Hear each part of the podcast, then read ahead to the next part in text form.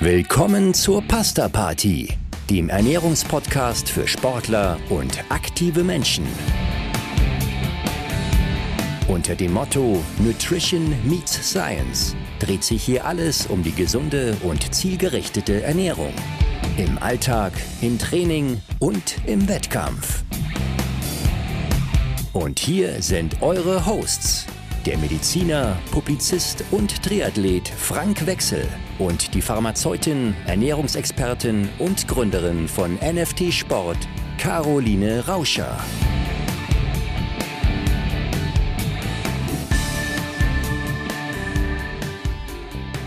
Hallo Caroline, wie geht es dir? Hallo Frank, grüß dich. Alles gut, alles im grünen Bereich. Frühling kommt. Der Frühling kommt, ja, die Frühlingssportsaison kommt. Ich habe was Bescheuertes getan, glaube ich. was denn? Ich habe mich äh, für den Hamburg-Marathon angemeldet ähm, hm? und bin noch gut, nicht so ganz gut. fit dafür. Ja. Ah, das packst du schon, das packst ja. du schon. Ja, ich war ja auf äh, Fuerteventura neulich im, im Trainingslager, bin mehr Rad gefahren, also mir fehlen wirklich Laufkilometer, aber ähm, so wird der Marathon dann auch laufen und ausgerichtet sein. Es soll ein Erlebnislauf werden. Es ist hier in meiner Stadt. Ich brauche kein Hotel. Ich brauche kein Auto am Wettkampf morgen. Ich gehe aus dem Haus, fahre mit der S-Bahn zu den Messehallen und laufe einen Marathon und möchte einfach mal Marathon genießen. Glaubst du, dass das geht, dass man es nur genießen kann? Doch, das geht auf jeden Fall. Das geht auf jeden Fall. Ähm, ich meine, du kannst ja deinen Trainingszustand jetzt, jetzt gut einschätzen, wo du bist. Du wirst ja nicht die Sub zwei Stunden machen. Äh, auch nicht die Sub drei. auch nicht die Sub drei. Genau. Und äh, also ich sehe da überhaupt kein Problem. Also du bist ja ein trainierter Athlet, ich könnte es jetzt nicht machen, aber ich muss das ja auch nicht machen und ich will das ja auch nicht machen. Aber ich glaube, dass das ein guter Tag wird für dich. Ja, da hoffe ich drauf, da freue ich mich drauf. Ich bin ähm, ja nicht ganz unerfahren, aber es gibt ja viele Leute da draußen, für die ist das äh, auch jetzt Programm im Frühjahr einen einen Lauf, einen Laufschwerpunkt für Triathleten, äh, einen Marathonlauf. Wir sind ja hier ein Podcast für sportliche und gesundheitsbewusste Menschen. Wenn wir mal über die Marathon- oder über die Laufwettkampfernährung sprechen, ab welcher Distanz muss ich mir denn Gedanken darüber machen?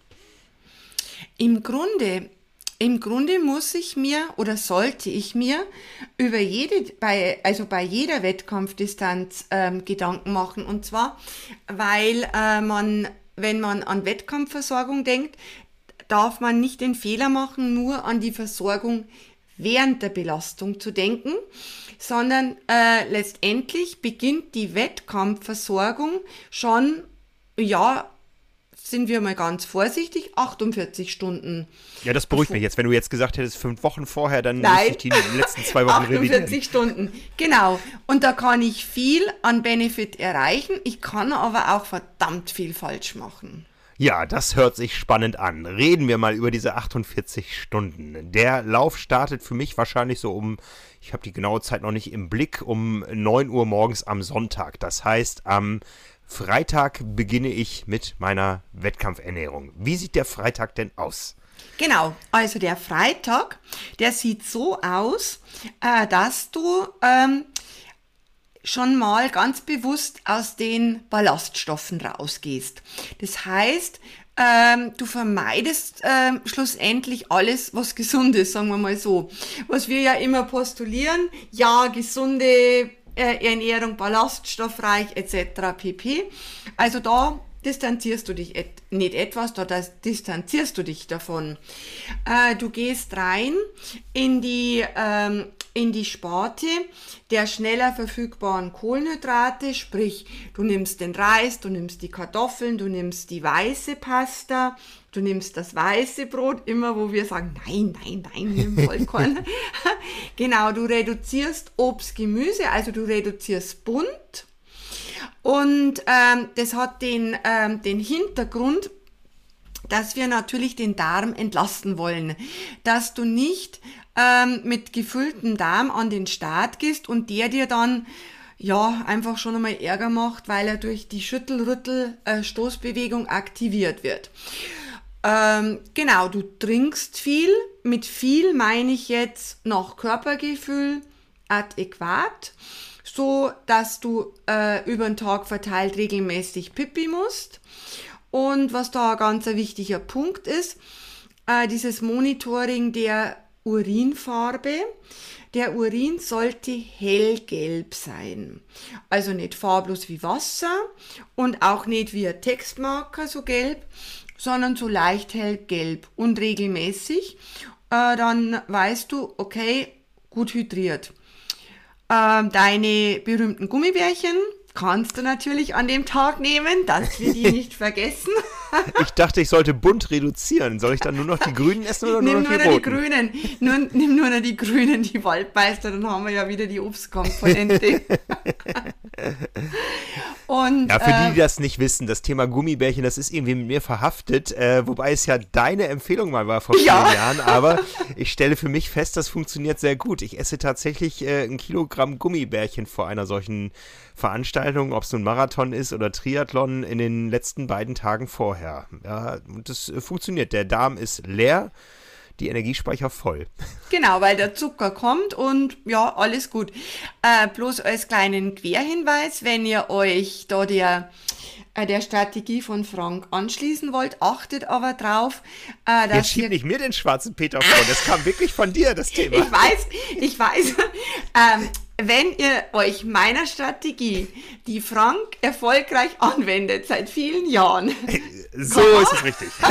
Komma, äh, dann achtet ihr drauf, ähm, dass ihr nicht zufällig äh, auf äh, kalorienreduzierte äh, Gummibärchen, ähm, äh, zu ka äh, Kalorien reduzierten Gummibärchen ähm, greift, also die Zuckerersatzstoffe drin haben, weil wir brauchen den Bäh. Zucker. Ja, aber es gibt, es Das gibt ist ja tatsächlich. vegane Schokolade und sowas. Ja, schlimmer, schlimmer. Ähm, und äh, weil das wäre dann natürlich fatal, weil der Süßstoff, der macht ja dann, da geht ja dann der Punk wirklich ab im, im Darm. Und vor allem, es ist eine klare Themaverfehlung, weil wir in der Situation ja wirklich die schnellen Zucker brauchen, äh, die wir in der Basis-Alltagsernährung, die gesundheitsorientiert und bewusst ist, weglassen. Ja, können wir das quantifizieren? Wie viel Zucker brauchen wir an diesem Freitag? Also wir brauchen an diesem Freitag nicht so übermäßig viel, wenn wir, äh, wenn wir jetzt sagen, äh, es geht um den Triathlon, um den isolierten, ach Schmarrn, Entschuldigung, um den isolierten Marathon und nicht um eine Langdistanz, in die ein äh, Marathon implementiert ist. Man kann sagen, man stellt einfach die Menge, was man normalerweise um ist so um, dass man eben gesunde komplexe Kohlenhydrate gegen die schnellen Kohlenhydrate austauscht, dass man den Anteil von Eiweiß und Fett reduziert und äh, in dem Maß, wo wir das reduzieren, sprich das Fleisch, den Fisch, den Tofu, wie auch immer, die Eier, äh, wie man das reduziert, äh, zieht man mengenmäßig den Kohlenhydratanteil hoch. Also ihr könnt euch, vor, euch vorstellen, der Teller bleibt ungefähr gleich groß, nur er soll halt so gut wie komplett mit Kohlenhydraten äh, gefüllt sein. Ich denke, für so einen Marathon, wenn man es ausrechnen möchte, würde ich einmal ansteuern, so 8 Gramm Kohlenhydrate pro Kilogramm Körpergewicht. Okay, das sind bei einem ausgewachsenen Mann dann irgendwie, jetzt rechnen wir mal gerade, ähm, acht mal, um die 600 Gramm.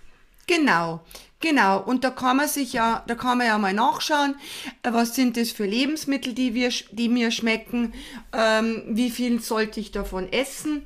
Und ein guter Tipp auch, äh, dass man doch sehr viele äh, von, diesen, von diesen Kohlenhydraten flüssig reinbekommt. Äh, zum Beispiel, was ja auch kein vernünftiger Mensch macht in der Regel, ähm, Limonade, dann ähm, Säfte, wenn man mit Fructose kein Problem hat, dann belastet es den Magen gar nicht. Und was wir aber, Frank, an der Stelle unbedingt betonen müssen, ist, dass es wirklich ganz klar ist, dass diese zwei Tage, die 48 und die 24 Stunden, keine Empfehlung sind, wie sich der Sportler ernähren sollte, sondern wirklich eine Instruma instrumentalisierte Ernährungsvorgehensweise, von der uns allen ganz klar bewusst ist, dass sie schlussendlich nicht gesund ist. Ja, darum mache ich auch so wenig Wettkämpfe, weil meine Zähne nicht mehr Gummibärchen vertragen übers Jahr.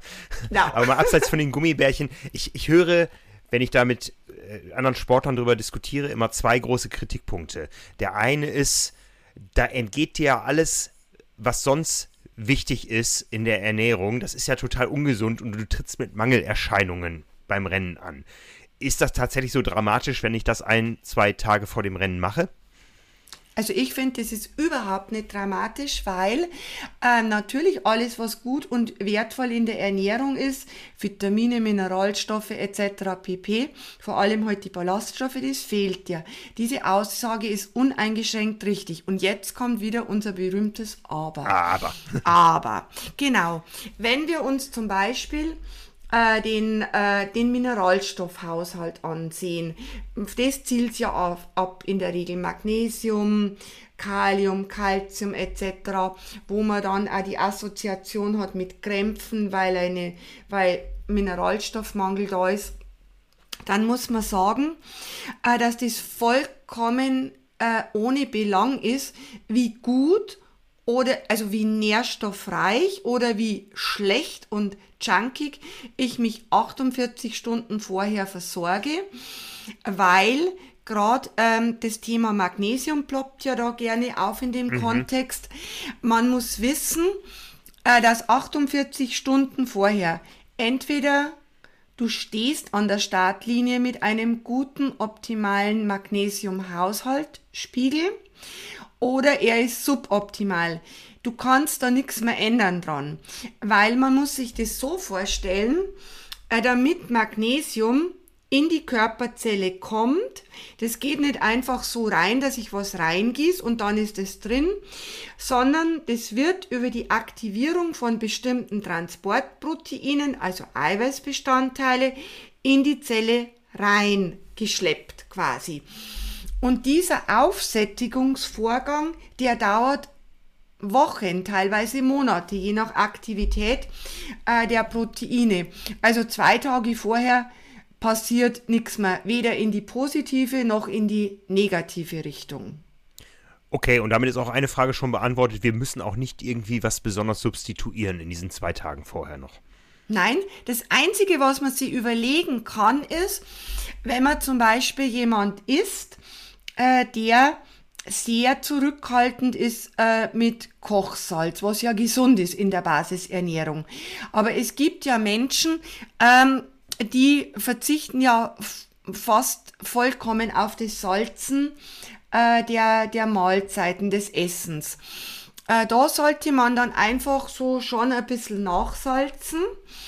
Ähm, natürlich immer vorausgesetzt, dass keine Kontraindikation vorliegt. Das heißt, wenn jetzt jemand hohen Blutdruck hat, Medikamente einnimmt und er auch vom Arzt weiß, äh, dass sich ähm, dieser hohe Blutdruck durch eine hohe Kochsalzzufuhr negativ beeinflusst, dann natürlich nicht. Mhm. Aber wenn äh, das nicht der Fall ist, dann kann man ruhig an den Tagen so immer ein bisschen mit dem Salzstreuer rübergehen. Ja, ich hatte ja erwähnt, es sind zwei Kritikpunkte, die mir immer vorgetragen werden. Den einen haben wir eben entkräftet. Ja, also das Thema, ähm, dass mir gesunde Stoffe entgehen, das ist nicht so dramatisch, wenn es nur diese zwei Tage sind. Das andere ist, wenn ich dann so viele einfache Zucker esse, dann spielt mein Insulinzucker doch, äh, mein Insulinhaushalt doch komplett verrückt. Wie kann ich dem entgegenwirken? Dadurch, dass man auch was macht, was letztendlich in der Basisernährung absolutes No-Go ist, nämlich äh, man isst ja diese schnellen Zucker nicht verteilt auf drei große Mahlzeiten, ähm, sondern man snackt schlussendlich über den ganzen Tag dahin. Also man programmiert den, äh, den Körper an diesem Tag komplett auf Anabol, sprich auf Aufbauen, auf Speichern. Ähm, das ist, a, ist auch ein Punkt, den man immer wieder anführt bei Menschen, äh, die Probleme mit dem Gewichtsmanagement haben und zwischendurch einmal ein Glas Saft trinken oder zwei Äpfel essen und permanent eben durch die Zuckerzufuhr des Insulin so ein bisschen rauslocken. Mhm, und wenn man jetzt an diesen zwei Junk-Tagen, sagen wir jetzt, äh, dieses immer wieder diesen Zucker isst, dann kommt man ja nicht in diesen Unterzucker. Man hat ein gleichmäßig erhöhtes Insulinniveau, so ist es. Mhm. Ähm, aber der Stoffwechselgesunde, der leidet da definitiv keinen Schaden. Ja, und jetzt wisst ihr nämlich auch, warum in einer Tüte Gummibärchen nicht ein großes ist, sondern ganz viele kleine. Weil ganz die wunderbare genau. Marathon-Vorbereitungsportionsgrößen haben, an die ein Herr Harald Riegel aus Bonn. Ich glaube, daher aus den ersten beiden Buchstaben dieser drei Worte stammt der klassische Markenname, äh, an die der damals schon gedacht hat. Du wirst ja nie Du wirst ja, wenn du das machst, Frank, nie bemerkt haben, dass du in so einen Hungerast abgleitest unter Tag. Nein, nein, nein. Nein, gell? Nein, nein. Man merkt immer die Zähne, aber dem Magen geht's gut. Genau. Und auch nicht, dass du, dass du sagst, oh, jetzt habe ich das gegessen, jetzt habe ich wieder Heißhunger, sondern du bist eigentlich so am dahinfuttern mhm. und mehr oder weniger so gesättigt den ganzen Tag. Ja, den ganzen Tag gesättigt, dahin gefuttert, immer wieder nachgeführt. Wie mhm. sieht dann so ein Freitagabend Abendessen aus? Ich glaube, die Zeit der großen Pasta-Partys in den Messehallen ist sowieso vorbei bei den großen Laufveranstaltungen, die immer freitagsabends waren. Aber wie sähe so ein Freitagabendessen idealerweise aus? So ein Freitagabendessen sehe so aus, dass man vielleicht äh, sich äh, Pasta mit Tomatensauce zubereitet. Oder man kann auch selbstgemachte Bolognese, dann ist ein bisschen Eiweißkomponente mit drin, wobei das eigentlich zu vernachlässigen ist. Ähm, oder man könnte äh, Kartoffeln essen, Kartoffeln vielleicht mit, mit, mit Quark oder einfach Kartoffeln. Äh, ich würde jetzt keine Bratkartoffeln äh, favorisieren, die man mit Fett zubereitet, weil das die Magenentleerung verzögert und damit die Freisetzung ins Blut auch. Man kann auch sehr gut Bratkartoffeln machen, indem man in die Pfanne ein bisschen Wasser gibt, in die heiße, und die dann quasi in Wasser anbrät. Funktioniert auch. Oder Milchreis. In Zeiten des kriegsbedingten Ölmangels ist das vielleicht eh eine genau, Alternative, genau, zu der wir genau. greifen müssen. Ja. Genau. Oder Reis an sich. Äh, Reis vielleicht ein bisschen Zucchini, Tomaten, weil Zucchini haben auch wenig Ballaststoffe. Also da kann man, kann man schon was, was essen. Man kann auch, ist auch nichts dagegen einzuwenden, wenn man sagt, ich möchte ein Stück mageres Fleisch oder Fisch oder Tofu essen, alles, alles gut. Aber schon noch in die Kohlenhydrate reingehen. Ja. Jetzt habe ich ja den Luxus, wie ich schon erwähnt habe, dass ich den Marathon in meiner eigenen Stadt laufe. Der normale Marathon-Tourist, der äh, reist wahrscheinlich am Samstag irgendwo an. Das heißt, er hat eine Anreise. Er hat nicht seine übliche Wohn- und Küchenumgebung. Er hat vielleicht noch einen langen Marsch über die Marathonmesse, Startunterlagen, Abholung und so. Wie gestalte ich denn dann den Samstag optimal, gerade wenn ich jetzt äh, außerhäusig bin den ganzen Tag? Gut, äh, da sollte ich im Prinzip äh, die vergleichbare Strategie wählen wie am, am Freitag. Und äh, wenn ich jetzt am Freitag, wenn wir mal bei den Zahlen bleiben, ähm, vielleicht so ungefähr bei 8 Gramm äh, pro Kilogramm Körpergewicht äh, Kohlenhydraten arbeiten, dann reicht uns am dann reicht uns am, am Tag zuvor ungefähr 5 Gramm. Und äh, das ist im Prinzip schon eine komfortable, leicht zu erreichende Menge. Und da kann ich es ja auch so machen, dass ich äh, immer wieder so einen großen Bottle äh, von so junkigen äh, Getränk oder, oder zum Beispiel Saftschorle unterwegs bin, immer ausgenommen die Fructose. Thematik, Problematik oder halt äh, meine Sportler, die haben dann immer ihr Hydrogetränk dabei, das süffeln sie so über den Tag dahin. Und im Grunde auch diese leicht verdaulichen Kohlenhydrate, sprich, dass man sich einmal äh, Brezel um die Ecke kauft. Gibt es das bei euch in Hamburg? Ja, ja. ja Äh, Salzbrezel, genau. Ja, manchmal und, ist da Matjes drauf, aber so, so nein. Ja. genau. Und sich so halt äh, versorgt. Wichtig ist nach Komfort, nach Körpergefühl, dass man sagt, oh, ich fühle mich richtig wohl. Ja. Gibt es irgendwelche absoluten No-Gos? Ja, die gibt schon. Das wären eben die gesunden Ballaststoffe. Mhm. Ähm, äh, das wäre äh, das wäre jetzt zu fett. Dass man, dass man sagt, ja, Kartoffeln äh, ist ein gutes Gemüse, haben wir ja gerade gesagt. Also esse ich Pommes in, äh, in Hülle und Fülle oder Rösti oder sowas. Also Fett. Äh, Fett bitte reduzieren. Äh, was ist noch ein No-Go? Also Dinge, die man einfach nicht kennt, äh, wo man, wo halt äh, der Sportkamerad sagt, oh, ich mache das immer so. Selber hat man es noch nie getestet, würde ich nie machen. Äh, weil man kann so eine Strategie ja ganz einfach einmal vor einem intensiven Trainingstag ausprobieren.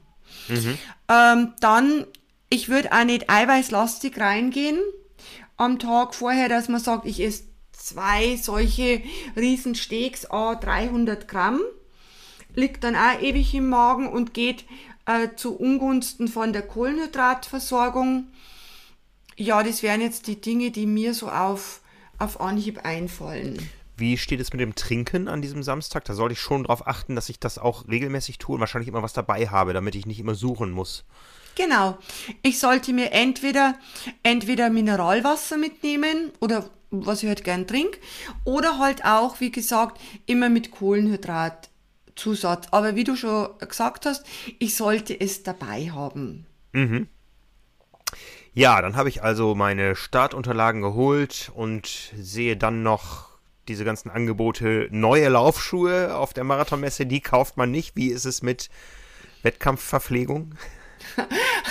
die würde ich jetzt auch nicht kaufen und ich würde mich auch nicht hinreißen lassen von Warnmustern, von, von tollen Angeboten auf der Expo. Das sind ja, glaube ich, immer sämtliche großen Hersteller eben auf Kundenakquise mit, äh, mit Schnäppchen, dass man sagt, oh, da kann ich jetzt sparen an dem Tag mit der Verpflegung. Ähm, hatte ich auch einmal den Fall von einem Sportler von mir.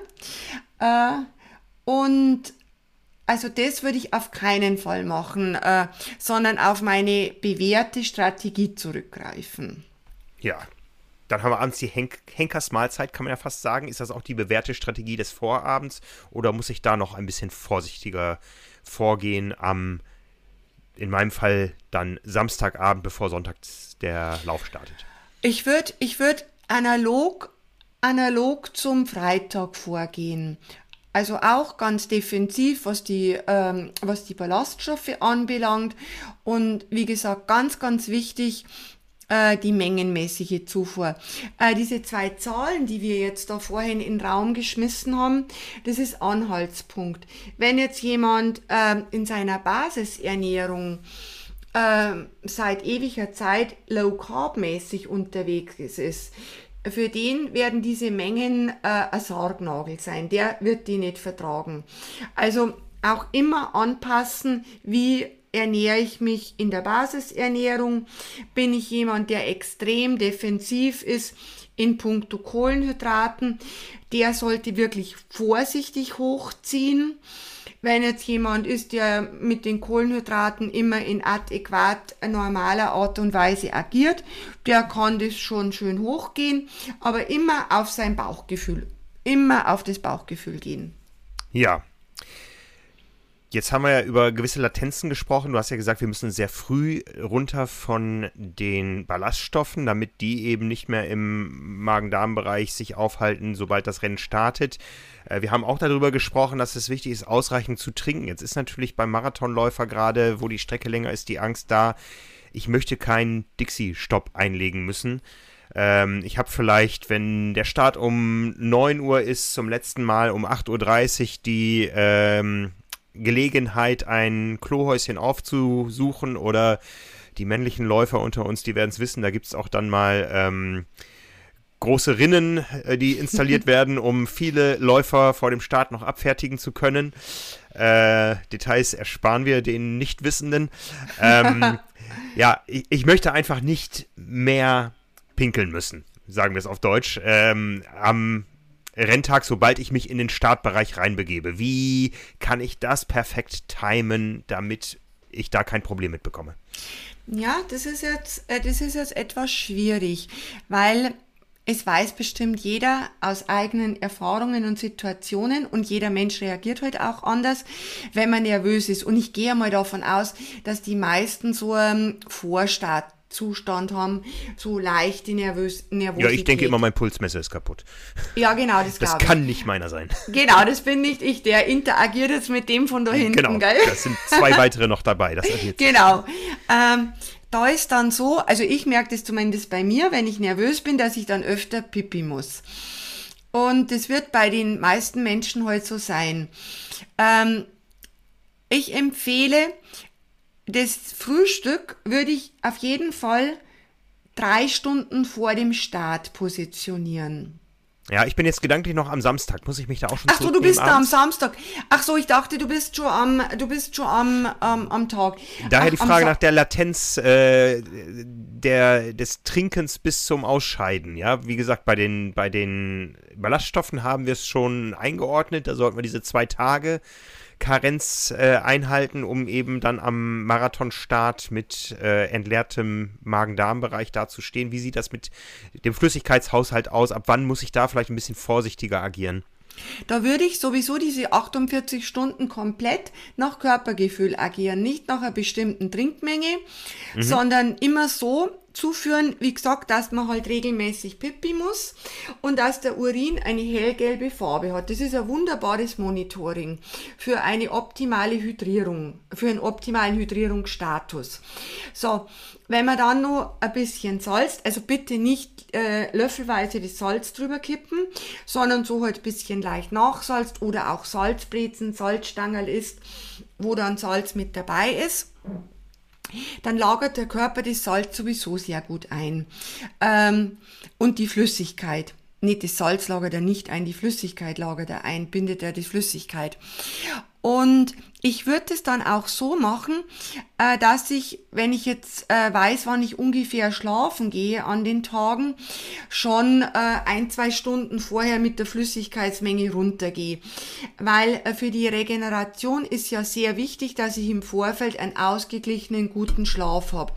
Und wenn ich jetzt äh, Stunde vor dem Schlafen gehen mir noch zwei Liter irgendwas äh, hinter die Binde kippt, weil ich es verpennt habe, über den Tag zu trinken, dann ist es ja, äh, dann ist es ja unvorteilhaft, weil dann muss ich ja in der Nacht alle Augenblick aufstehen, stört den Schlaf, stört die Regeneration, äh, ist einfach schlecht. Also mhm. ich denke, wenn man nach Körpergefühl trinkt, auch angepasst, äh, ist es ein heißer Tag, ist es ein kalter Tag, äh, schwitze ich viel oder wie auch immer, dann, dann kann man da jetzt fast nichts falsch machen. Okay, okay. Und dann ist er da, der Tag X. Äh, wir waren gerade schon, sind einmal schon kurz aufgewacht, haben festgestellt, wir können noch ein bisschen schlafen. Wann sollte der Wecker denn klingeln für meinen Start um 9 Uhr, wenn wir jetzt mal so Anreisezeiten außen vor lassen? Rein physiologisch und ernährungstaktisch. Wie sollte ich meinen Morgen gestalten? Ich denke, äh, eine sehr gute Strategie ist, wenn du so gut drei Stunden vorher am Frühstückstisch sitzt. Mhm. Ähm, dass du da, dass du da eben sagst, gut drei Stunden habe ich, oder dass wir so sagen, dass zwischen Ende und Ende vom Frühstück, ich weiß ja nicht, wie viele Stunden lang du frühstückst, Ende vom Frühstück bis zu deinem Start schon gut drei Stunden liegen. Äh, und da da bist du immer noch bei der, bei der Devise, raus aus den gesunden Ballaststoffen. Der klassische ähm, Buttertoast kommt dann. Ja, der Buttertoast, also der Toast. Äh, oder Marmeladentoast. Der Marmeladentoast. Wenn du Butter, dann nur ganz wenig Butter oder Streichfett. Der Toast oder dann äh, Schmelzflocken äh, oder also so Porridge aus diesen ganzen Schmelzflocken. Dann äh, was geht jetzt noch gut? Reis, Kartoffeln, Nudeln. Ähm, also alles wieder diese Geschichte von der Menge her nach Körpergefühl. Ähm, so, wie du, wie du da denkst, oh, jetzt habe ich Appetit, das mag ich jetzt, das esse ich. Aber nicht eine definierte Menge in sich reinquetschen. Mhm. Wenn du jetzt aber so ein Mimöschen bist, dass du sagst, oh, ich bin so nervös, mein Magen ist zu, geht gar nichts, ja, das ist dann schwierig. Äh, dann solltest du auf jeden Fall versuchen, ähm, über flüssige Form die Kohlenhydrate zu dir zu nehmen. Wie sieht das mit Kaffee aus am Wettkampf morgen? Wenn du es gewöhnt bist, würde ich es auf oh, jeden ja, Fall machen. Haha, würde ich es auf jeden Fall machen. Okay. Also der Tag ist gerettet. Es geht mit Kaffee es geht Richtung. Es geht los. Marathon. Ich muss einmal umsteigen mit der S-Bahn. Ich habe so eine Anreise von, oh, was wird das dann? Ungefähr 40, 45 Minuten bis zum Wettkampfgelände. Ähm, ja, mit Fußweg hier noch zur S-Bahn. Eine gute Stunde bin ich unterwegs. Ähm, muss ich in der Zeit noch was zu mir nehmen oder reicht dann mein Frühstück, was drei Stunden vor dem Start abgeschlossen ist? Wird schon. Also du in deinem konkreten Fall, du frühstückst, dann ähm, machst du dir so eine große Bottle von deinem Hydrogetränk ähm, und da fängst dann so an, äh, dass du, jetzt lass mich einmal überlegen, äh, dass du das vom nach Körpergefühl von der Menge her so trinkst, dass du kurz vor Start durch bist. Immer so, da, so dahin äh, trinken. Dann hältst du dich Standby-mäßig, äh, den Blutzuckerspiegel schön konstant, toppst das Ganze nur ein bisschen auf, hast auch noch Zeit, dass du Pipi gehst, äh, weil die Möglichkeit hast du ja gesagt, in der besagten Rinne da, äh, kannst du ja da noch, noch hin und dann bist du einfach gut aufgestellt. Und man weiß auch, dass man vor Beginn der Belastung, das ist jetzt egal, welche Art der Belastung das ist, äh, den Magen eine größere Menge, sprich an die 500 Milliliter an Flüssigkeit geben sollte, weil über diesen Volumenreiz macht der Magen auf und führt dann Kohlenhydrate, Flüssigkeit, Natrium eben zu. Und jetzt wieder, Achtung, Ausrufezeichen, auch sowas will getestet sein. Mhm, mhm. Du hast es gerade erwähnt, Hydro ist ein Produkt von dir. Ja, genau. Du machst ja diese komplette äh, Rundumversorgung für Sportler im Trainingsalltag, im Wettkampf. Von daher, ich kenne das auch, das Hydro. Wer da mehr zu wissen möchte und das ausprobieren möchte, der findet dich im Internet unter nft-sport.com. Da kann er sich mal anschauen, was du da im Angebot hast. Äh, jetzt kann ich dieses Hydro nicht im Supermarkt kaufen und auch nicht äh, am Messestand auf der Hamburg-Marathon-Messe. Äh, wenn ich jetzt kein Kunde bin von dir, was, was äh, kann ich da machen morgens? Was trinke Genau, kann ich auch was machen, selbstverständlich. Ähm, ich habe, also es wird dann, ich gehe davon aus, dass jeder von den Athleten ähm, ein Sportgetränk in seinem Portfolio hat. Ähm, der soll sich dann halt äh, Sportgetränk, Kohlenhydratgetränk ähm, zubereiten und mitnehmen. Ich würde auf jeden Fall abraten von eiweißhaltigen äh, Getränken. Müsst ihr einfach auf die Zutatenliste schauen. Ich würde auf jeden Fall abraten von Produkten, die Süßungsmittel enthalten. Seht ihr auch auf der Liste der Zutaten. Da müsst ihr aufpassen, nicht auf der Nährwertanalyse schauen. 100 Milliliter entsprechen so viel Gramm Kohlenhydrat, so viel Gramm äh, Eiweiß etc., sondern ihr schaut auf der Zutatenliste und oder Ingredients. Und es, dadurch, dass man da kleine Mengen braucht, weil das ja enorme Süßkraft hat, steht es immer unten. Also da, kleiner Tipp, dass ihr da die, euer Getränk richtig einordnen könnt. Ähm, also das nehmt ihr auf keinen Fall mit Süßstoffe. Sag mal bitte ähm, ein, ein, paar Schlagworte, die da nicht stehen sollten, weil das ist ja alles ähm, sehr verklausuliert. Genau, also da sollte nicht stehen Süßstoffe, Süßungsmittel, Süßkraut. Okay. Habe ich glaube ich noch nie gelesen, Süßkraut. Doch, doch. Okay. Ja. Wir können jetzt keine Namen nennen, ich könnte es dir jetzt sagen, aber es wird der eine oder andere schon ge gelesen haben. Okay. Mhm. Gut, also da bitte aufpassen, ähm, weil wenn wenn jetzt die Süßstoffe wie zum Beispiel Saccharin, Natrium, Aspartam, Acesulfam, äh, die stehen, die werden so deklariert, Süßungsmittel, Klammer auf, Saccharin, Natrium, Aspartam, Klammer zu. Also so werden die deklariert, also findet man das dann. Ähm, genau die eiweißhaltigen Getränke würde ich äh, meiden, außer es hat einer total gute Erfahrungen damit gemacht. Never change a winning system. Und wo ich auch sehr, sehr vorsichtig äh, wäre, äh, wären Produkte mit äh, langsamen Kohlenhydraten, dieses Slow, Slow Carb, äh, was mhm. ja jetzt so also ein richtiger Hype ist. Das würde ich auch nicht nehmen. Ein Und was, Inhaltsstoff wäre da Isomaltose. Zum Beispiel Is mhm. Isomaltulose äh, oder Trehalose, solche Dinge. Mhm. Und was ich auch nicht machen würde, ist, dass ich noch einen Riegel mit Ballaststoffen essen würde. Das wäre jetzt die Frage, wenn ich drei Stunden vorher meinen letzten Toast äh, gegessen habe und das Gefühl habe, ich muss noch mal in irgendwas reinbeißen. Ist das komplett ausgeschlossen? Sollte ich mich tatsächlich nur noch flüssig ernähren? Oder wenn ich jetzt wirklich meine, ich, äh, nee, mit flüssig, da, da, fehlt mir auch so das, das Haptische, ich muss noch in irgendwas reinbeißen. Gibt es da irgendwas, was ich gefahrlos machen kann? Ja, verstehe ich. Ähm, bloß so als kleiner, kleiner Hinweis, ähm, wenn ich, äh, wenn ich das Gefühl habe, ah, da, die, die Haptik, die fehlt mir da mit dem flüssigen Zeug, äh, dann ist es meistens ein Indiz, dass ich mich da energetisch zu wenig mit dem Zeug versorgt habe. Mhm. Aber ähm, natürlich kann ich das auch machen, indem ich äh, was Festes noch esse. Ich muss es halt immer wieder ausprobieren im Training. Also was mir da in dem Kontext gefällt, ist zum Beispiel die Salzbrezel, ähm, die Banane, Immer vorausgesetzt, ich vertrage die Lebensmittel. Ähm, was mir auch gut gefällt, ist eine Salzkartoffel. Das könnte jetzt halt jemand machen, der mit dem Auto anreist und nicht äh, via Flieger im Hotel ist. Genau, solche Dinge kann man da auch noch essen oder Brezel oder, oder er nimmt sich vom Buffet äh, noch eine Scheibe Weißbrot einfach mit, einem Toast. Also das kann man, kann man machen, aber man sollte es ausprobieren.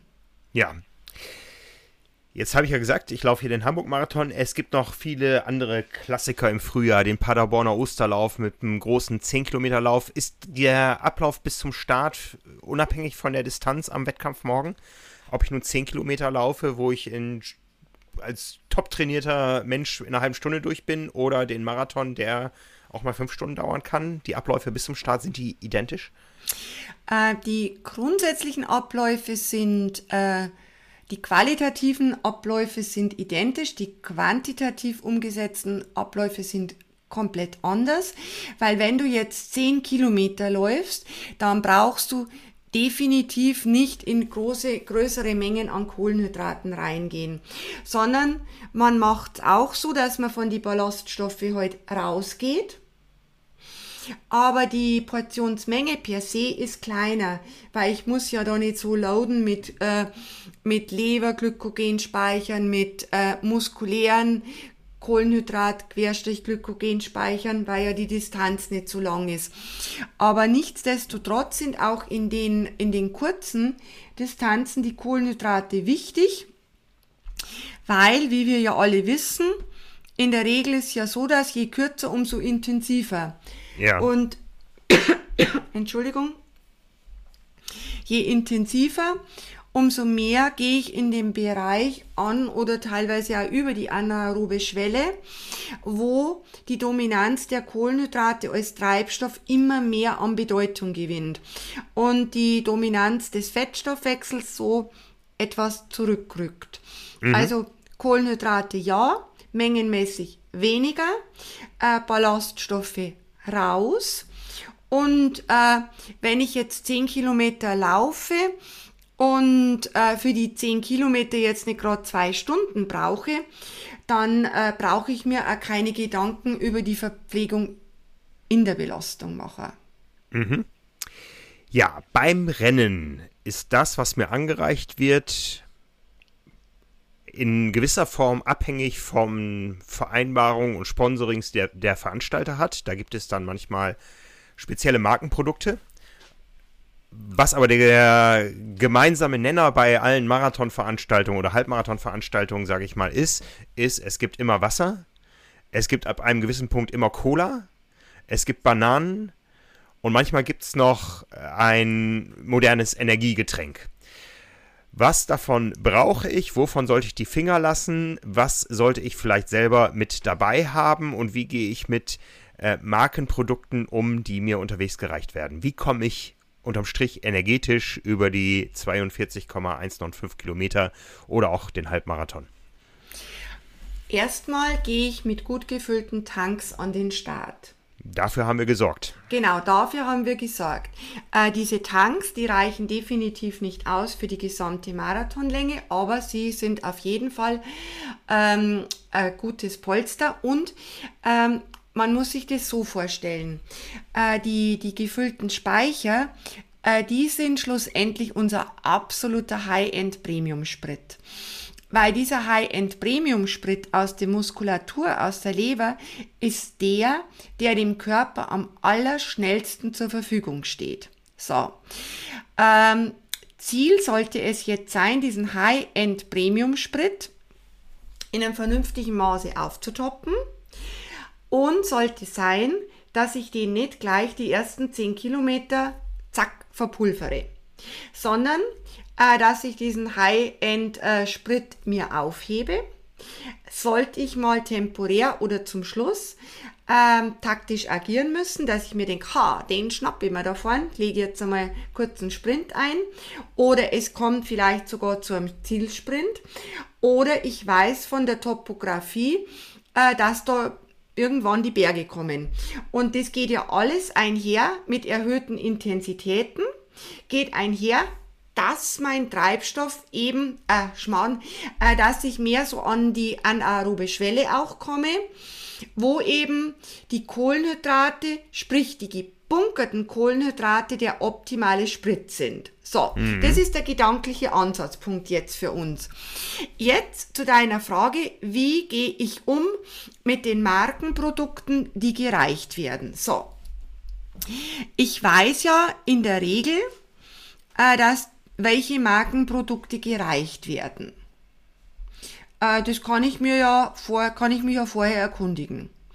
Was wird gereicht? Welche Firma? Ich, ich, ich, schaue gerade, was es hier in Hamburg ist, ohne Markennamen zu nennen, aber ich weiß sehe man hier. Es? Ähm, ja, man, man weiß es sicher. Ich sehe hier, alle fünf Kilometer befinden sich rechts, rechtsseitig, also nicht rechtzeitig, mhm. sondern rechtsseitig Verpflegungsstellen mit Erfrischung in der Reihenfolge. Eigenverpflegung, isotonische Drinks, Hamburger Brunnenwasser in Bechern, ab Kilometer 10 Bananen, ab Kilometer 20 Energy Gels und ab Kilometer 25 Cola. Okay. Also da gibt es dann nicht. Ist es dann so, dass es nur das gibt oder gibt es dann, je weiter die Strecke fortschreitet, mehr. Also am Anfang gibt es noch keine Gels, richtig? Ja, also die erste Energie sind Bananen ab Kilometer 10 und die ersten Gels gibt es ab Kilometer 20, was ja im Zweifel auch mal zweieinhalb Stunden nach dem Start erst sein kann. Also das ist jetzt ein sehr guter Hinweis, den du da bringst.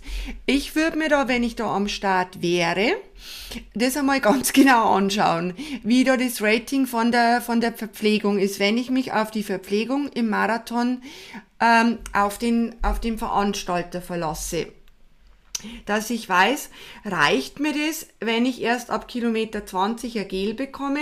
Im Training habe ich aber beispielsweise schon viel eher Gels genommen. Dann äh, muss ich natürlich mit der Marke an sich vertraut sein, dass ich weiß, dass ich die Produkte vertrage, dass ich die Produkte verwendet habe. Und äh, was auch äh, gefährliche Kiste sein kann, das habe ich letztens von äh, zwei Athleten gehört.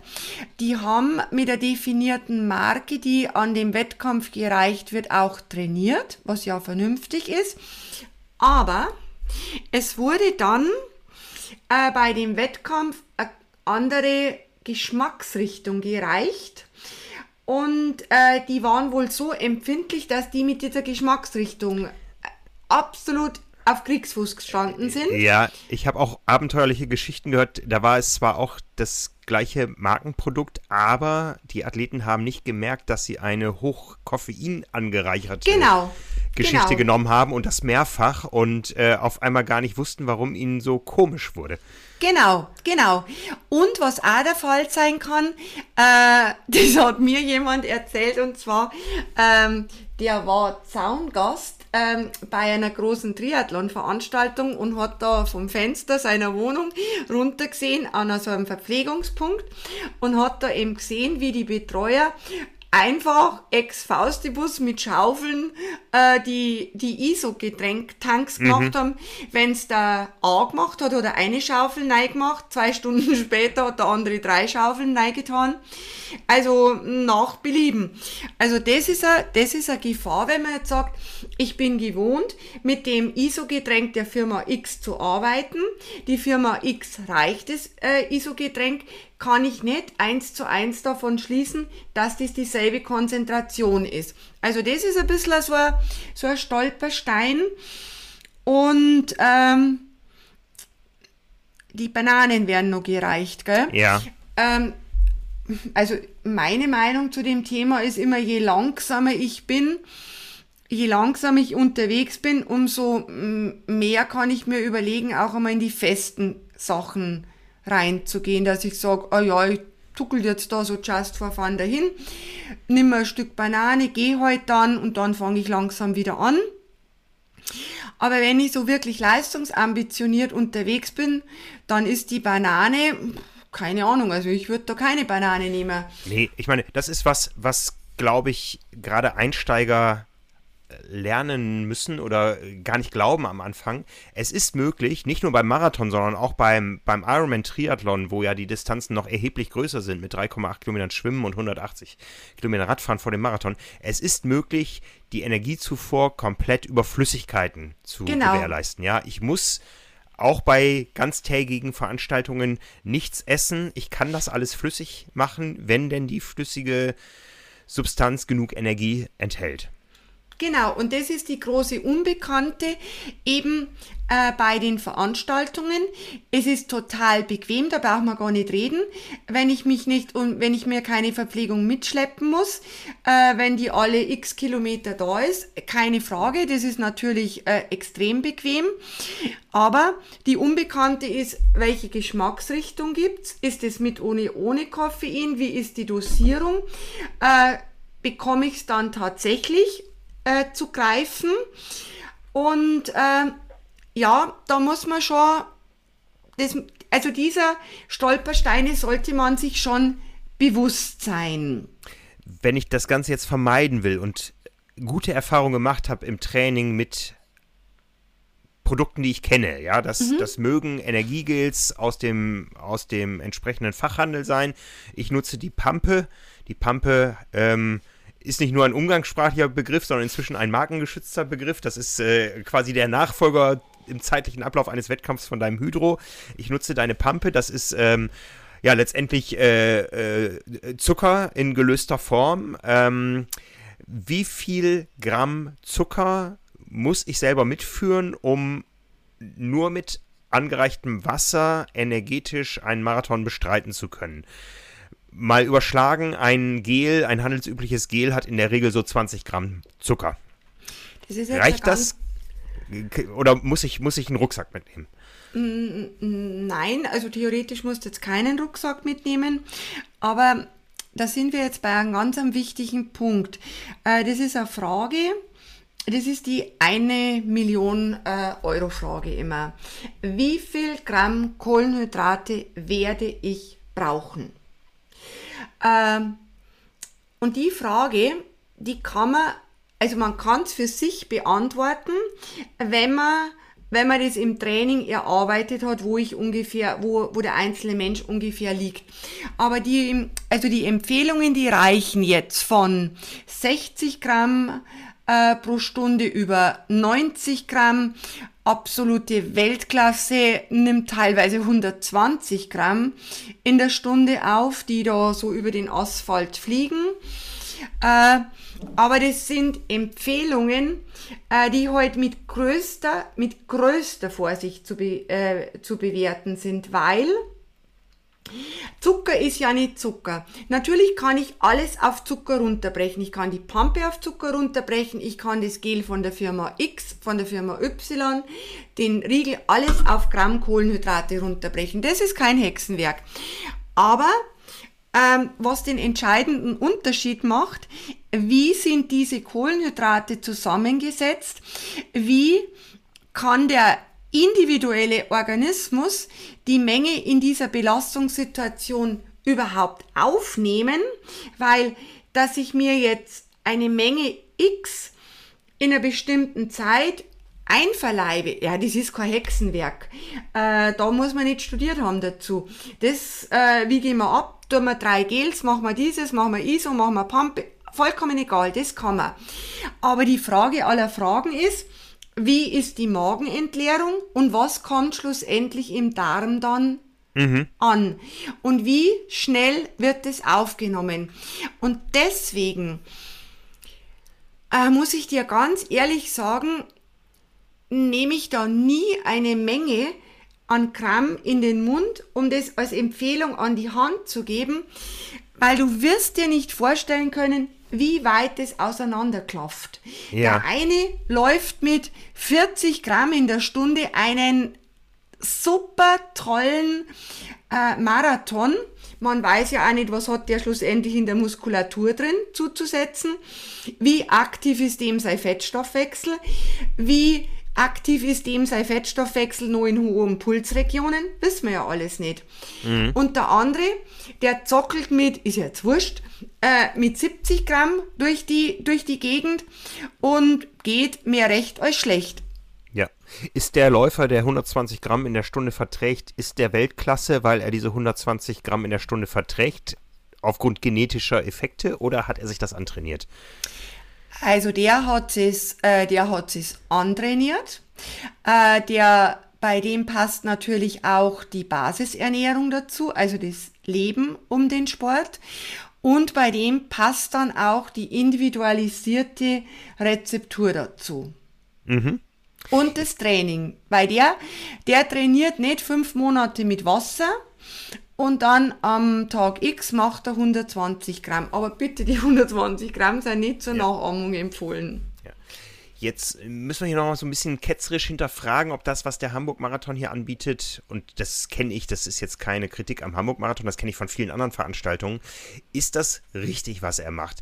Jeder hat, glaube ich, mal gehört, so die eingelagerten Kohlenhydrate, die reichen so eine Stunde, eineinhalb Stunden und ich sehe jetzt hier, Energie bekomme ich erst ab Kilometer 10 oder 20 oder in, in wirklicher Zuckerform, in Form von Cola dann ab Kilometer 25, weil ich weiß, da sind die Speicher leer. Wäre es nicht schlauer und kann ich darauf meine eigene Strategie abstellen, wenn ich sage, ich möchte, dass meine Speicher länger geschont werden und ich fange nicht erst bei Kilometer 20 oder 25 an mit den wirklich schnell verwertbaren Kohlenhydraten, sondern fange deutlich eher damit an. Genau. Wenn man jetzt sagt, äh, man, man wendet jetzt da einen Kritikpunkt an, dann würde ich das so machen, so wie du das sagst. Ich würde quasi, wenn die Verpflegungsstellen losgehen, dem Athleten das freistellen, was will er? Will er das ISO-Getränk? Ähm, will er die Gels? Äh, will er die Banane? Also ich würde auf jeden Fall mit den Gels auch schon bei der ersten positionieren, weil ich kann ja als Veranstalter nicht die Entscheidung treffen, der Marathonläufer braucht ab Kilometer sowieso erstes erste Gel, weil es gibt nicht den Marathonläufer, der hat mhm. kein Gesicht, der Marathonläufer. Also sehen wir das Ganze eher so als das Fallback, die Notfallreserve, was es da hinten gibt. Und das ist, glaube ich, alles oder ist eines der wichtigsten Learnings, das wir, glaube ich, mit nach draußen geben können. Wenn ich einen solchen Aufbau sehe im Wettkampfszenario, dass ich eben erst ab Kilometer 20, was wie gesagt dann auch schon mal deutlich über zwei Stunden äh, nach dem Start liegen kann, plus ich habe vorher schon eine halbe Stunde im Startblock gestanden. Wenn ich sehe, dass ich da erst Energie bekommen kann, sollte ich selber vorsorgen und was dabei haben. Auf jeden Fall. Auf jeden Fall äh, würde ich das, äh, würde ich das machen, weil ich meine 20 Kilometer, wenn ich jetzt da nicht so der absolute Topläufer bin, 20 Kilometer ist, äh, ist doch eine Ansage. Ja, ja. Ist ein Halbmarathon. Ja, auf jeden Fall. Also das nehmen wir als Learning mit raus. Wenn ich das so sehe, und das sehen wir bei ganz vielen Veranstaltungen, dann sollte ich vorsorgen. Ich sollte mich nicht darauf verlassen, dass ich umswitche von den eigenen Kohlenhydraten, die dann leer sind, auf die extern zugefügten, sondern ich sollte dafür sorgen, dass beides Hand in Hand greift. Das heißt, ich habe, ich führe zu und habe meine eigenen Speicher und ähm, komme so energetisch insgesamt gut über die Runden. Genau, genau. Dass ich mir da, äh, dass ich mir da, wie gesagt, äh, so, eine, so eine Strategie mache, so ein, so ein Plan. Also Planlosigkeit ist der Tod einer solchen Veranstaltung. Außer ich bin ein absoluter Überflieger. Äh, also ich sollte mir einen Plan machen. Ich sollte den Plan äh, im, im Training einmal ähm, ausprobieren oder ich sollte mir wirklich kompetente Hilfe an die Hand nehmen, um da so ein Konzept äh, zu entwickeln. Aber wie du schon gesagt hast, also Kilometer 20, das erste Gel, ähm, und das finde ich schon spät. Ich kann mich erinnern, ich war vor x Jahren, da war die, da war Sporternährungskonferenz in Berlin, da war der Berlin-Marathon. Mhm. Und da waren wir in so einem VIP-Bereich, die Teilnehmer von der Konferenz. Und äh, da haben wir dann an der Seite diese Gels, die da gereicht worden sind, äh, verteilt. So halt rausgehalten und dann konnte man sie die schnappen. Und die wurden aber schon ab dem ersten Stopp dann. Ist anscheinend irgendwie eine Modifikation der Herangehensweise jetzt oder eine Sparmaßnahme. Mhm, mh. Keine Ahnung. Kann ich mir aber nicht vorstellen, dass es eine Sparmaßnahme ist. Ich glaube, wer mal eine Marathon-Übertragung gesehen hat, der sieht auch, dass die Top-Athleten auch früh zur Eigenverpflegung greifen. Ja, und ja. die Möglichkeiten haben ja. äh, wir jeder Männer oft nicht, ja, weil es doch bei großen Veranstaltungen auch nach wie vor schwierig ist, äh, engmaschig Eigenverpflegung zu deponieren. Das heißt, ich sollte mir rechtzeitig vor dem Rennen Gedanken machen, wie ich denn in einem kleinen Gürtel, in einem kleinen Täschchen ähm, dafür sorgen kann, dass ich selber Energie mit am Start habe. An Flüssigkeit wird es wahrscheinlich nicht mangeln.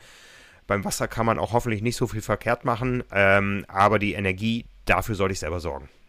Was halt, weil du gerade das Stichwort Wasser sagst, natürlich mit Wasser kann man nichts verkehrt machen, hast du vollkommen recht.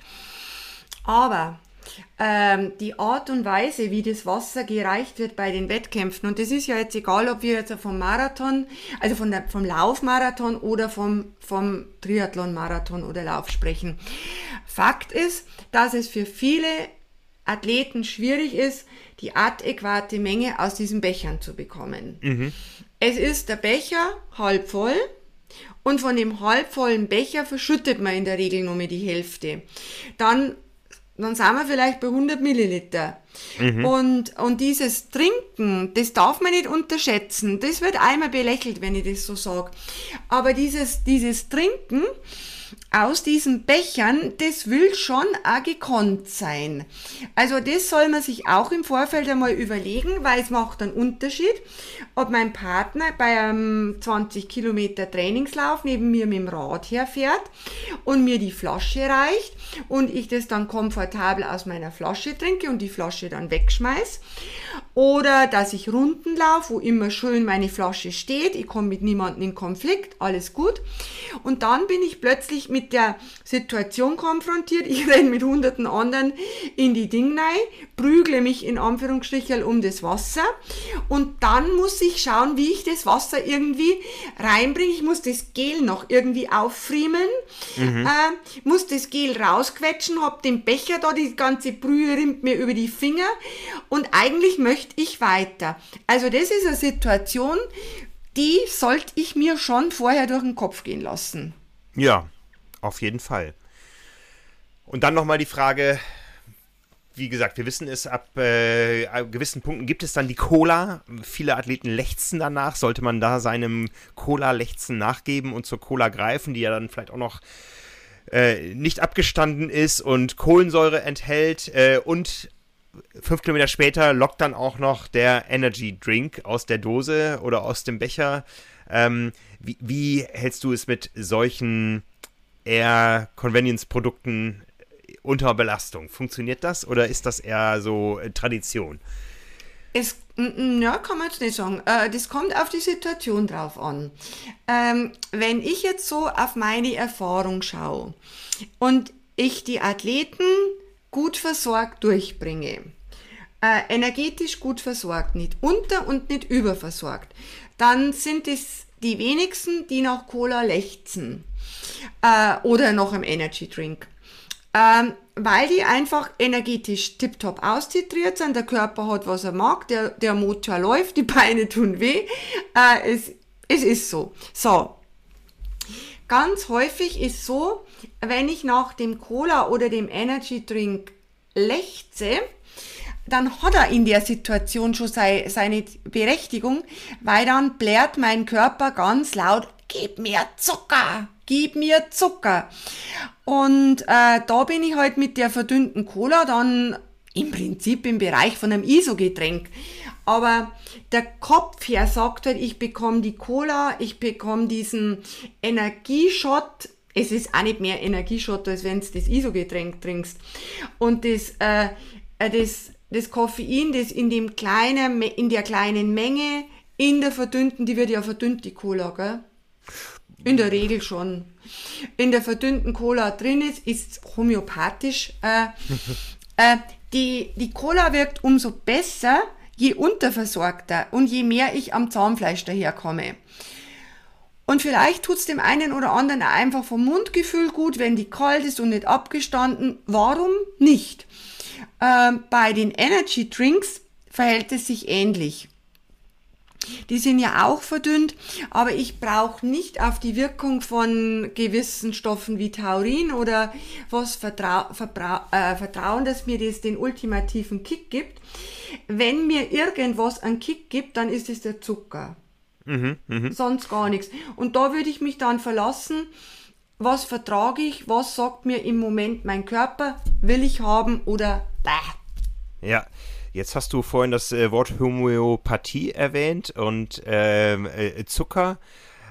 Ähm, es gibt einen Effekt, den kennen viele, die das Gefühl kennen, ich kann jetzt nichts mehr zu mir nehmen. Man spült den Mund einmal kurz mit einer Cola aus, hat so das Zuckergefühl auf der Zunge und es gibt den sogenannten Mouth Rinse Effekt, der tatsächlich in Studien zu Leistungssteigerung oder der Verhinderung von Leistungseinbrüchen äh, gesorgt hat, ohne dass die Kohlenhydrate tatsächlich im Magen-Darm-Trakt angekommen sind. Was hat es damit auf sich? Ja, das ist, das ist in Studien belegt. Und zwar, ich, wenn ich immer sage Studien, dann muss ich immer dazu sagen, evidenzbasierte Studien. Ähm, also Studien, die von der Qualität her wirklich so sind, dass man glauben kann, was drinsteht. Weil Studie kann jeder Idiot kann eine Studie rausgeben. Mal ganz salopp gesagt. Und dieses Mouse das ist so, wenn man jetzt diese Zuckerlösung, und da ist wirklich egal, was man nimmt, man kann sich jetzt einen Löffel Zucker in ein Wasser geben oder Cola oder Haumilchblau und das dann im Mund spült, dann ist entscheidend, dass die Kontaktzeit auf jeden Fall mindestens 10 Sekunden ist. Und 10 Sekunden ist verdammt lang. Ähm, wenn, wenn man da mal auf die Uhr schaut, also das ist nicht bloß einfach kurz nach rechts, nach links, wie das, ähm, wie das Mundspülwasser beim Zähneputzen, sondern 10 Sekunden intensiv in der Mundhöhle. Und da kommt es dann über die Aktivierung äh, von bestimmten Nervenbahnen, Rezeptoren, Nervenbahnen vom Mund in unser Gehirn zu einer Aktivierung äh, von Regionen im Gehirn, die eben sagen, hallo, es kommt Energie, jetzt kannst wieder schneller laufen. Und das ist eine Strategie, die ist schon seit sehr vielen Jahren äh, belegt. Und die setze ich zum Beispiel schon lang ein beim, im Hochleistungssport, wenn die, wenn die Ski-Alpinfahrer oben in diesem Häuschen da stehen. Äh, bevor die dich so in den Abgrund stürzen. Äh, da es ja überhaupt nicht um Energie bei, da, also da ist, brauchst du dir nicht Sorgen machen, ob du genug Energie hast, die hast oder die hast nicht. Aber diese Aktivierung, die aktiviert auch die ganze Awareness, also den ganzen Kopf. Du bist klar, du sagst, Chaka, quäl dich, du Sau. Und deswegen ist es auch ganz gut, wenn man jetzt im Marathon in eine Situation kommt, wo man sich denkt, mein Gott, ich könnte ja bloß noch kotzen. Hm. Es ist richtig übel, das Ganze. Aber der Verstand sagt, hey, du brauchst aber Energie. Dann ist so eine erste Hilfemaßnahme, dass ich einmal konzentrationsmäßig gut bei mir bleibe, nicht panisch oder sonst was wäre, dass ich die Intensität absenke, dass ich die Pace runternehme und dass ich dann immer wieder diese Mundspülungen mache und das Zeug ausspuck. Und da kann ich mich dann schon gut weiter retten und vielleicht schaffe ich es auch, dass ich den, ähm, dass ich den beleidigten Magen, den ich vielleicht vorher überbelastet habe, dass ich den wieder auf die Spur bekomme und dann nach einer gewissen Zeit auch wieder die Flüssigkeit schlucken kann. Mhm, mh. Also das ja. ist ein guter Hinweis. Ja, wir reden ja jetzt schon deutlich länger als die Halbmarathon-Weltbestzeit. Äh, wir wollen nicht so lange reden, äh, dass wir auf die Marathon-Weltbestzeit kommen, aber der Marathon ist ja irgendwann im Optimalfall nach etwas mehr als zwei Stunden, aber im nicht ganz so optimalen Fall auch erst nach sechs Stunden beendet. Ist meine Ernährungsstrategie damit beendet oder hast du noch Tipps, die für die ersten Minuten, Stunden nach Zieleinlauf besonders wichtig sind? Also ich sehe es immer so, dass jeder Wettkampf äh, schlussendlich eine hochintensive Trainingseinheit oder Belastungseinheit darstellen, äh, die immer was im Körper, nämlich an Trainingsanpassung bewirken. So, und deswegen ist es unverzichtbar, meiner Meinung nach, dass man so eine intensive Belastung, egal mit welcher Intention, Training oder Wettkampf, Blumentopf oder Goldmedaille, äh, nach der Belastung äh, mit einer adäquaten Menge an Kohlenhydraten, Eiweiß, Flüssigkeit, Elektrolyten äh, versorgt. Außer man ist magentechnisch so am Hund, äh, dass man sagt, geh mir weg, ich kann und will nichts mehr sehen. Äh, aber das ist ja Gott sei Dank bei den wenigsten der Fall. Also auf jeden Fall dann schauen auch, wenn man jetzt halt nichts zur Hand hat oder oder halt nichts nichts Passendes zur Hand hat, dass man vielleicht eine große Saftschorle trinkt, äh, dass man auch, man kann da tatsächlich so ein alkoholfreies Bier trinken. Da geht's aber nur um die Flüssigkeit und bisschen die Elektrolyte drin sind. Optimalerweise sollte man ähm, halt regeneratives Getränk dabei haben, mit Eiweiß auch.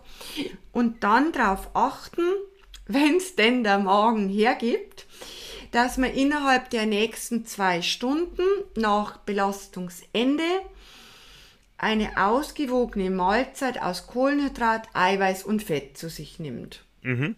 Dann ist das ganze System schön abgerundet. Ich kenne es von mir. Ich brauche dann spätestens dann erstmal Cola, habe ich das Gefühl, und ja. dann was Salziges. Genau, das Cola gibt dir dann die Kohlenhydrate, gibt dir heute halt das frische Gefühl und du wirst wahrscheinlich den Geschmack gern haben. Ähm, und das Salzige, weil man halt, wenn man, wenn man auf der Kohlenhydratschiene unterwegs ist, sei es der Riegel oder das Getränk oder wie auch immer, ist es halt immer mit der Süße verbunden, mit der mehr oder weniger starken Süße. Ja, dann sind wir im Ziel, würde ich sagen. Gibt es noch was, was wir den Leuten unbedingt mit ans Herz legen wollen? Wie gesagt, der wichtigste Punkt, was das Bestreiten des Wettkampfes betrifft, den haben wir schon mal nochmal als äh, Take-Home-Message schon mit herausgehoben. Es ist ähm, schlecht darauf zu vertrauen, dass meine Speicher bis exakt Kilometer 20 reichen und ich, wenn ich dann zu externer Verpflegung greife, dann optimal versorgt bin über das ganze Rennen. Das haben wir schon festgehalten. Wenn wir noch ein, zwei Punkte für vorher und hinterher festhalten wollen, was ist das Wichtigste? Also, wie wir schon gesagt haben, Planlosigkeit geht gar nicht. Und genauso gut geht so, wenn ich, wenn, wenn ich mir einen Plan gemacht habe und bin in diesem Plan so fest zementiert, dass ich auf keine Situation mehr reagieren kann. Also wenn, wenn jetzt zum Beispiel ich im Wetterbericht geschaut habe, das hat 25 Grad und so lege ich meine Strategie aus und dann gibt es Wetter 10 Minuten vorher und es wird 10 Grad kälter oder wärmer, dann muss ich in der Lage sein, da drauf taktisch zu agieren. Ich muss drauf, äh, ich muss fähig sein, taktisch äh, zu reagieren, was die Zufuhrmenge anbelangt, was mein Magen sagt, was meine Leistung sagt. Ähm, ich muss äh, fähig sein, die Pace zu adaptieren nach unten, nach oben. Das ist einmal ein ganz wichtiger Punkt. Plan ja, aber den, den auch fähig sein zu modifizieren äh, dann darauf achten, dass während der Belastung die Flüssigkeitszufuhr so passt, dass ich nicht zu stark dehydriere, dass die Flüssigkeitszufuhr aber auch so passt, dass ich nicht hyperhydriere, äh, also zu viel trinke, weil das kann im schlimmsten Fall tödlich mit oder mit schwerwiegenden äh, gesundheitlichen Folgen abgehen. Also das ist extrem wichtig. Und dann halt, äh, wie wir gesagt haben, mit der, mit der Ernährung. Und dann denke ich, kann eigentlich wenig noch schief gehen. Das ist ein gutes Schlusswort. Ja, da nach diesem Plan werde ich mich ausrichten, meinen eigenen Plan darauf abstimmen. Und dann erzähle ich dir hinterher, wie es gelaufen ist. Ja, genau. Ich bin gespannt. Aber es wird sicher gut gehen. Und wir drücken allen, die da an den Start gehen, mit dir den, die Daumen ganz, ganz fest, äh, dass sie gesund und mit einem Lächeln übers Ziel kommen. Ja, da arbeiten wir alle dran. Danke allen, die bis hierhin durchgehalten haben. Das war jetzt unsere elfte Episode von der Pasta Party, auch die längste, aber ich glaube auch eine der gehaltvollsten, was auch die Praxis betrifft für Sportler. Nächstes, nächste Woche haben wir wieder ein anderes Thema. Ähm, ja, wir hören uns jeden Montag an dieser Stelle und bis dahin bleibt mir nur zu sagen, guten Appetit und bleibt gesund. Genau, Servus und schöne Zeit.